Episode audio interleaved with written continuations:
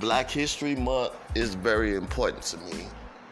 Black History Month mean a lot to me because Kobe Bryant, LeBron James, Michael Jordan, Martin Luther King, Denzel Washington, Will Smith, Martin Lawrence, um, Jamie Foxx, uh, Ginuwine, Lil Wayne, T.I., just a lot of important black people in the world.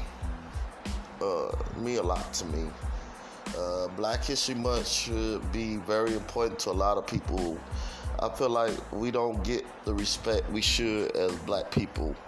Um, my black people been hung and strangled and whipped, and uh, I just, I just feel bad for the people who got hung and who got whooped.